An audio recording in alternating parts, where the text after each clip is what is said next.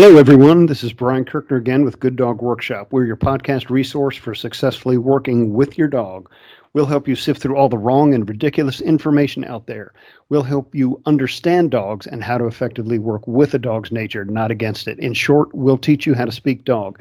Thanks, everyone, for joining us. And once again, I am joined by my good friend Carlos Marino out in Austin, Texas. How are you, Carlos?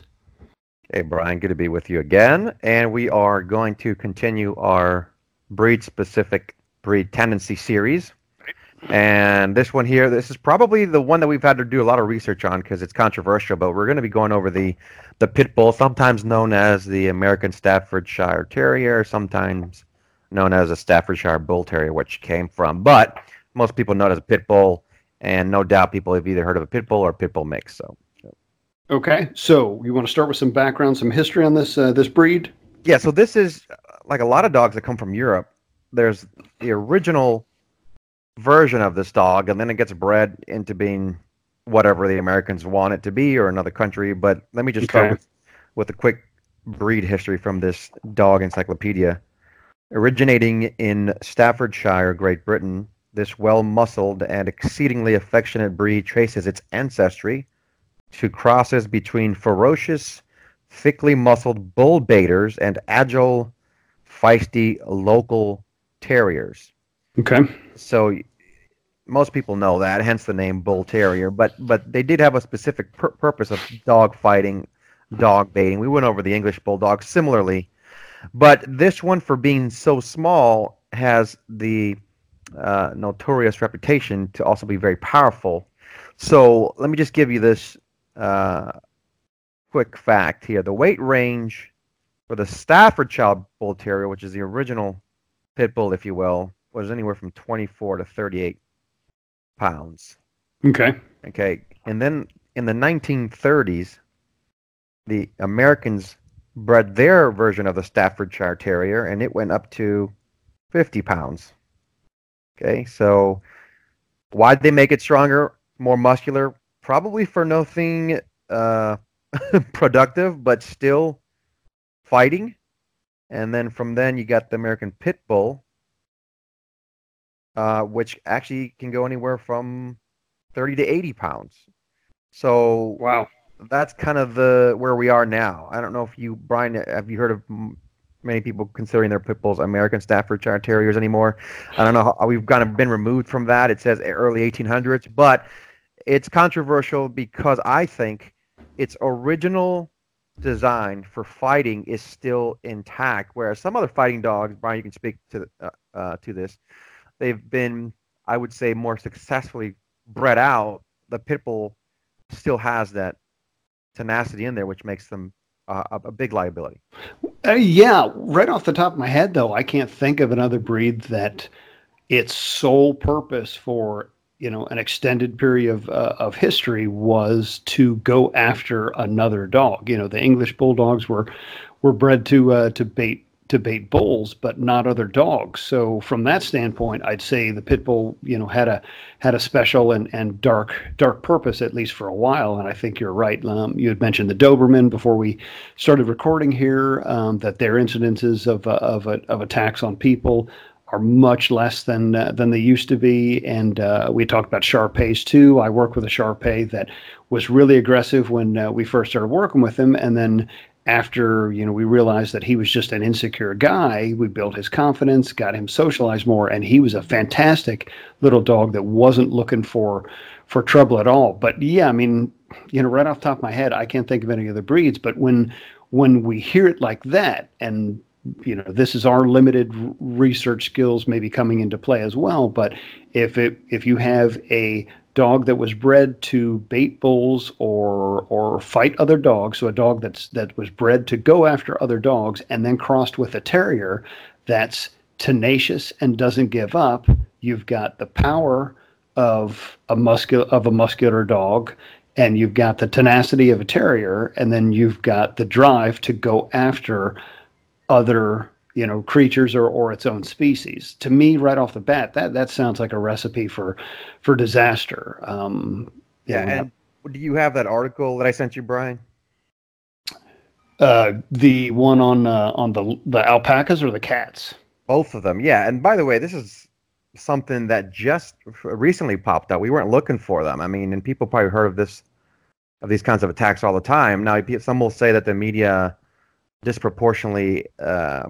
presents this information. I don't, I don't know if I necessarily agree, but if you want to read them, Brian, in front of you. I mean, it's, it's, it's pretty ferocious what what went down here in this shelter and this other uh, area with the alpacas. Yeah, this article was from uh, July 26th of this year, so just a few days ago, and it, it's it's its header is 29 cats were mauled to death by two pit bulls who broke out of their cages at an Alabama Alabama animal shelter overnight, um, and apparently they were they were penned in, and the the city commissioner maybe is is blaming you know poor quality materials of the of the crate or, or, that the pit bulls were were locked into or you know some just the the the shelter needed an overhaul you know um, just yeah. not good materials maybe that not, not good equipment that they were kept in but either way they i guess were close enough to cats which means they were in the same room because i don't know too many pit bulls that can open a door right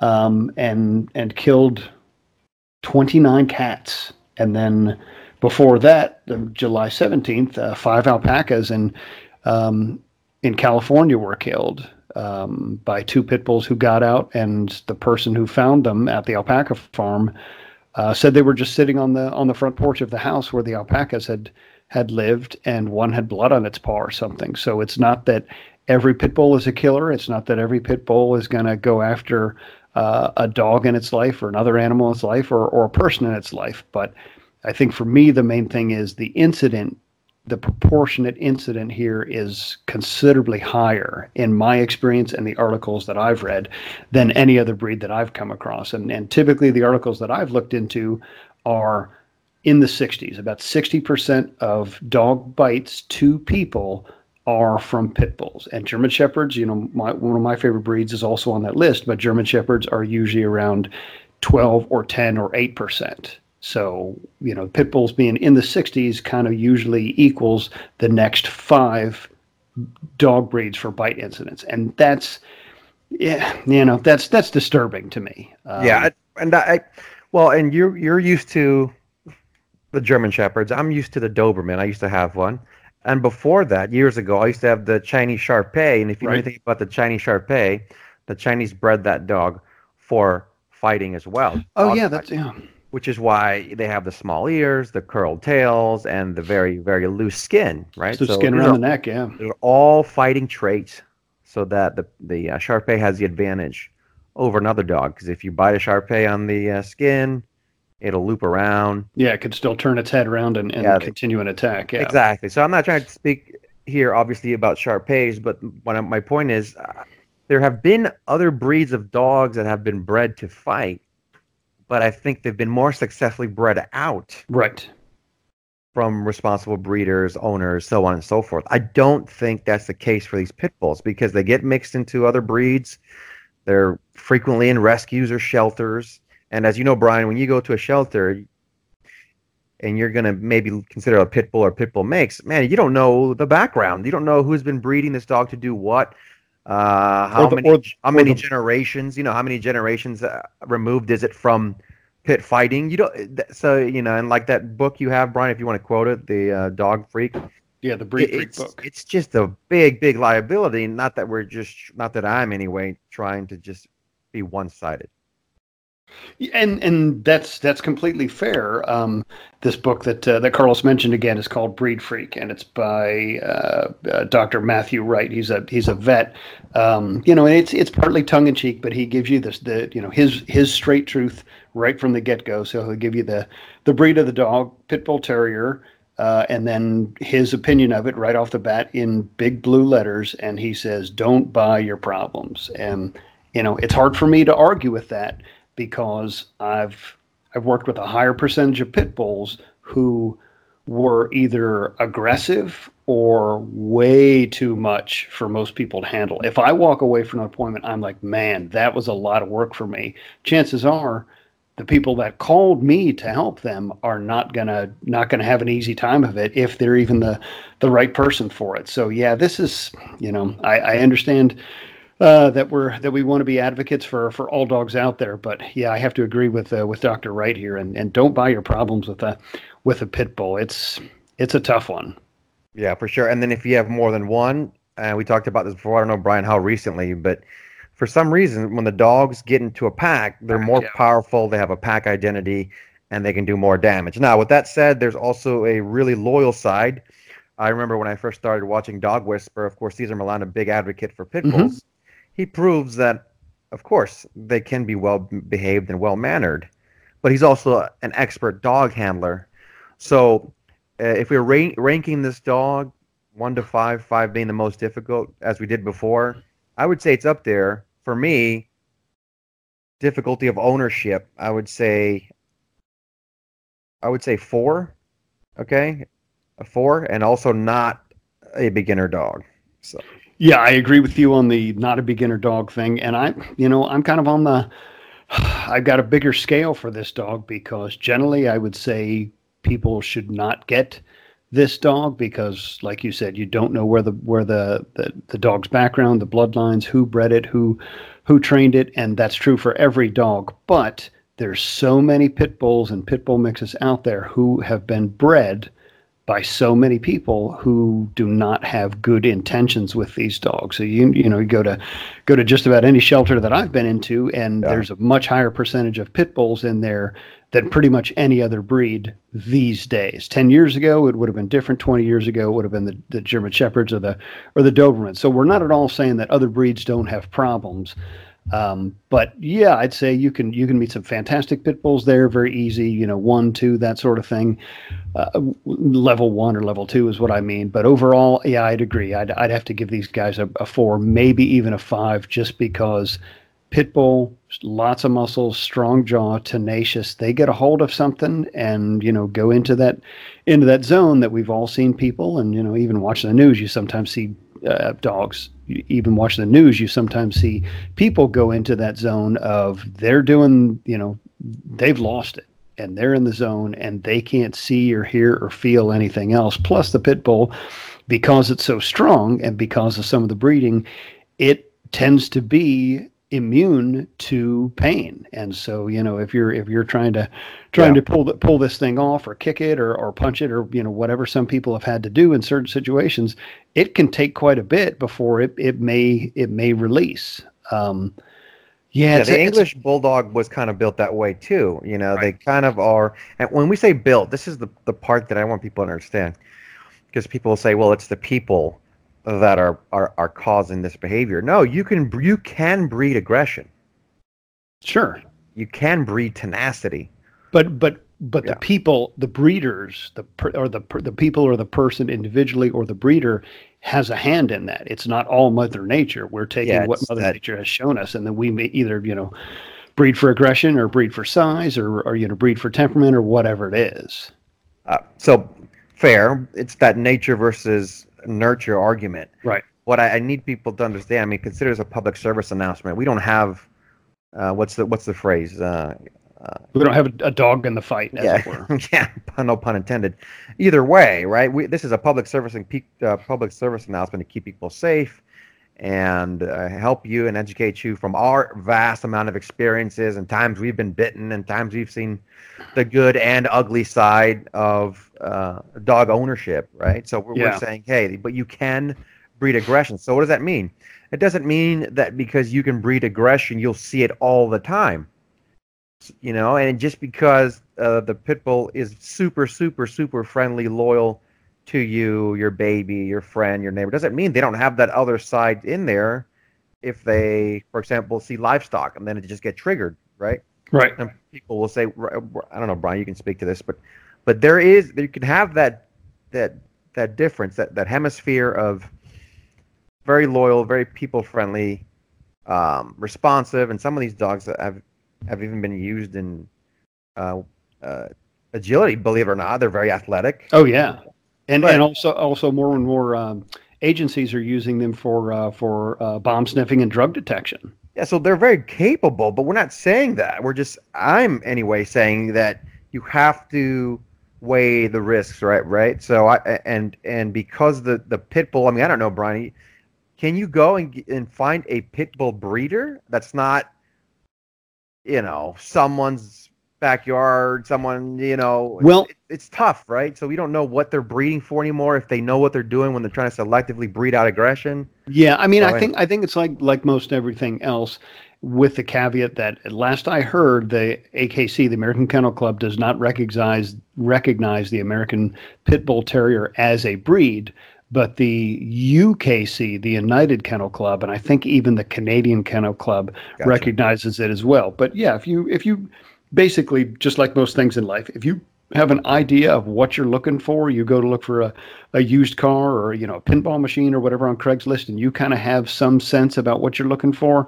Chances are you're going to know if you're getting something good when you get it when you get there to look at it or not. Same with the dog. If you have some sense about what you're looking for and temperament and energy level and how the dog should should greet you at the at the door or what the litter should look like or what the property, you know, the the pen where the animal is, is kept by the breeder, what that should look like to indicate this is, yeah. you know, a dog that's been well bred or taken care of.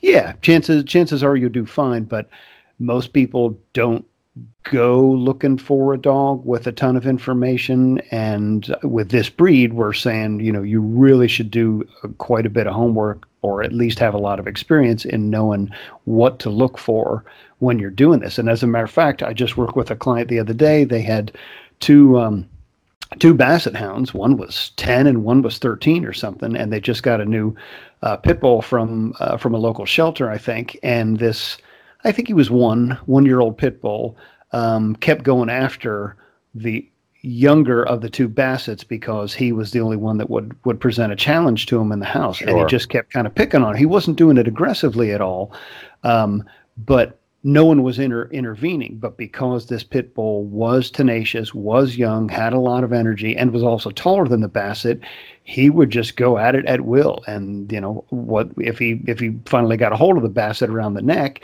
he put, didn't do any damage to the dog, but he would grab, and the people actually had to pull him off every time. So I gave them an education on how to first exercise the dog, get that energy drained, you know, have have a, a good direction for that energy to go, and then show all leaders and or all dogs in the house we're in charge of you not the other way around and then teach the people. You got to be on top of this dog and you know as well as the other dogs in the house. Any mistake they make you got to be on top of it right away and you got to address it. And by the time i left an hour and a half later the dog was not bothering that uh, the pit bull was not bothering that basset anymore. Now they called me or emailed me two days later to say now the pit bull is going after the other dog and, and did grab a hold of him. And so the pit bull found a different target, as it were, a different weak pack member that he was going after. So the same principle applies: is you got to be there to address it. You got to you know show leadership and be assertive and confident. But the fact that this dog had this breed has so much energy, has a lot of muscle, has a lot of power, is tenacious, has high drive, um, you know, it's it's just not the best recipe for success. Yeah, and and so on one side, we're we're, we're saying, hey, be very cautious if you don't have one already, and maybe considering.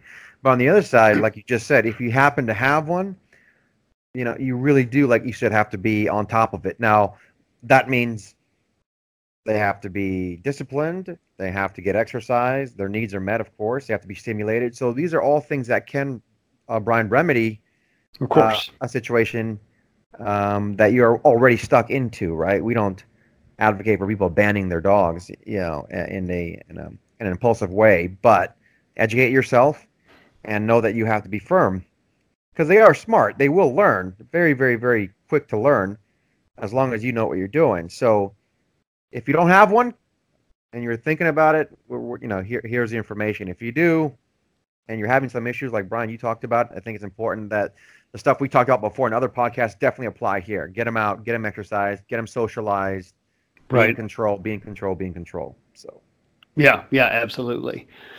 Um, is there anything else that you want to add on the subject? I kind of feel like we covered just about everything. Um, you know, this the only other thing that I that I didn't mention is what this uh, what this doctor said in in, in his Breed Freak book. Um, Yeah, go ahead. You know, he, he's, he says to all the pit bull zealots who will send us hate mail, we get it and we agree. Pit bulls get bad press and they're not as bad as the media would have us think. We know pit bulls are like a gun, safe and effective in the right hands and deadly and unskilled or malicious hands. That he says that, however, is irrelevant. Our recommendation is to let someone else fly the flag of the good pit bull.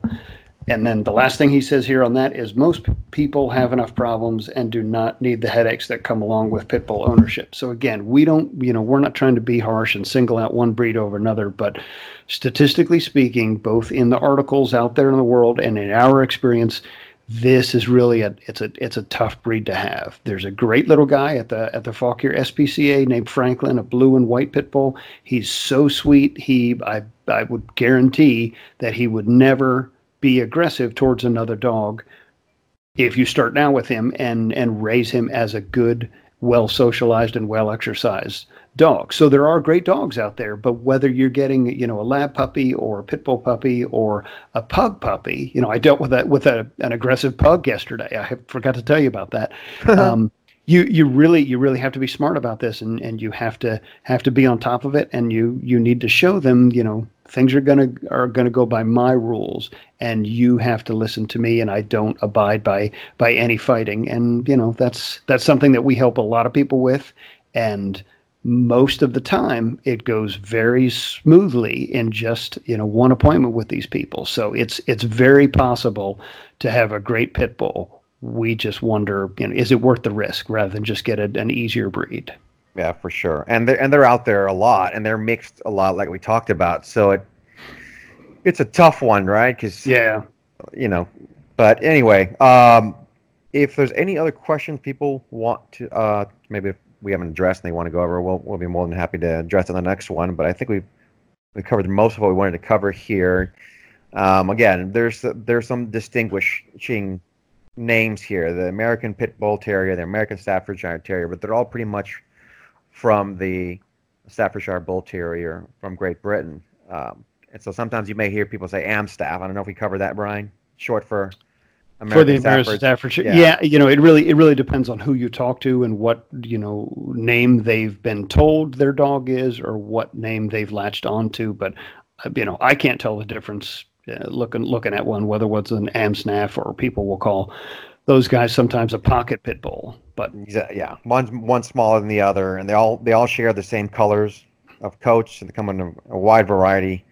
But yeah, they're pretty much the same dog. One's a little bit bigger, being the American Pit Bull Terrier. So yeah, be careful, um, be experienced, uh, and educate yourself for sure. Right. And if you all do have, if y'all do have any questions, please feel free to to contact us directly. Uh, you can call us directly at 703-489-1319 or email us at brian at gooddogworkshop.com. We appreciate any questions, any comments. You guys want to send us in some nasty grams because we, you know, busted on your breed, go ahead. We'd love to to uh, to have a conversation about this and we'll read the read the emails on uh, on the podcast here and talk about them and, and discuss because we want people to make smart decisions for themselves and do right by themselves, their family, but also the dog they're getting as well. Yeah, absolutely. So, thank you everyone for listening. Carlos, thanks again for being here. It's always good to, to go over these topics with you. Please yeah. uh, follow us on, on Facebook and um, and watch our YouTube videos. We've got some really good YouTube videos up there. I'm posting new videos and new a new section on uh, Facebook called Tips You Won't See Anywhere Else about uh, things that most people don't know about dogs. But definitely subscribe to us on, uh, on iTunes, our podcast, and please write us a review. We really appreciate that. And the more views we get, the more people hear about us and can learn more about the dogs. So thank you, everyone, for listening. We appreciate it.